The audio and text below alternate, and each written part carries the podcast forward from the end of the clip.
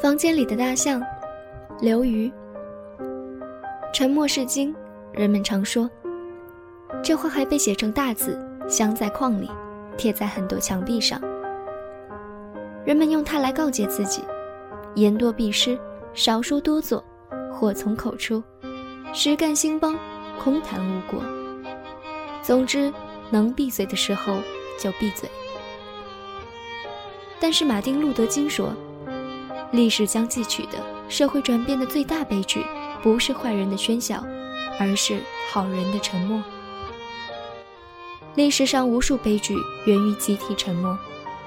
二战期间，普通德国人大多已经隐隐知道那些被推上火车的犹太人的下场，但是他们对此不闻不问，照常买牛奶面包，上班下班，并对迎面走来的邻居温和地问候：“早上好。”文革期间，当学生们用皮带抽打老师，或者造反派暴力批斗走资派时，也有很多围观群众感到不忍，但他们只是默默地回过头去。房间里的大象，在英文里，意指所有那些触目惊心的存在，却被明目张胆地忽略，甚至否定的事实或者感受，就是那些我们知道。但是我们清楚的知道自己不该知道的事。皇帝的新装是个典型的房间里的大象，但皇帝的新装只是个隐喻。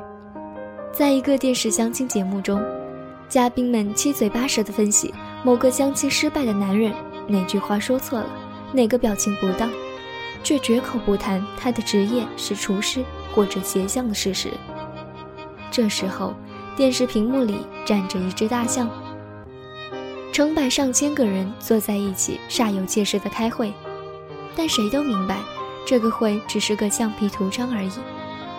在那个会议厅里，同样站着一只大象。有些时候，沉默也许是起源于善意和礼貌，比如在临终亲友面前，我们不愿意谈起他们的病情。比如和一个口吃的人聊天，我们假装注意不到他的口吃。但是另一些时候，沉默源于怯懦。人们害怕权力，害怕高压，害怕失去升官发财的机会，害怕失去房子车子，于是沉默成了自我保护的机制。高贵是高贵者的墓志铭，沉默是沉默者的通行证。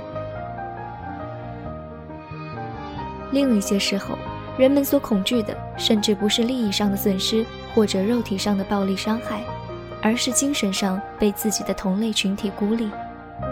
出于对归属感的依恋，他们通过沉默来实现温暖的合群。解放前为理想浴血奋战、出生入死的革命家，解放后却在屡次政治运动中保持沉默，随波逐流。很难说，仅仅是因为贪生怕死，更多的恐怕是因为他们害怕被革命队伍抛弃，成为一个精神上的孤儿。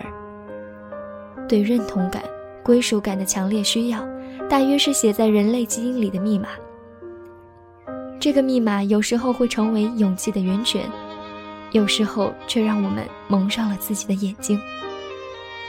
所以，沉默的人数越多，打破沉默就越难。因为当越来越多的人卷入沉默的漩涡，从这个漩涡中挣脱出来，需要的力气就越大。历史上的先知往往命运悲惨，面对第一个站出来大喊“屋子里有大象”的人，人们往往不会顺着他的手指去看有没有一只大象，而是怒斥他为什么吵醒了自己的好觉，甚至他们会因为那个人的勇气。映照出自己的怯懦而恼羞成怒，你那么大喊大叫干什么？哗众取宠，爱出风头，不识时务，神经病！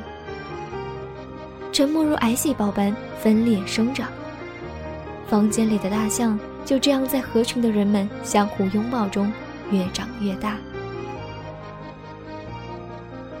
好在随着大象越长越大，它被戳破的可能性也随之加大。因为随着大象越来越大，掩盖这只大象所花费的成本也会越来越高。并且目击者的增多，也意味着出现叛徒的可能性在增大。最终，孩子小声的一句嘟囔：“皇帝没穿衣服”，就可能使这只充气大象迅速的憋下去。二战之后，德国人纷纷睁开闭上的眼睛。赫鲁晓夫时代，苏联人也纷纷从对斯大林的崇拜中醒悟过来。文革之后，曾经打得不亦乐乎的人们，回头看自己的所作所为，也会感到不可理喻。可惜，在众人眼前的这一闭一争之间，已经有无数人成了沉默的祭品。拒绝发生并不奇怪，因为发生不但需要勇气，而且意味着承担。直视沉默，也就是抵抗制度性遗忘和集体性否认的压力；只是生活中不被阳光照耀的角落，被压迫着的痛苦和我们自己的软弱。人们习惯于用政治或社会的压制来为自己的沉默辩护，却往往忘记了，正是自己的沉默在为这种压制添砖加瓦。我们尽可以堵上自己的耳朵，或捂上自己的嘴巴。但是，当房间里有一只大象时，它随时可能抬起脚来，踩碎我们天下太平的幻觉。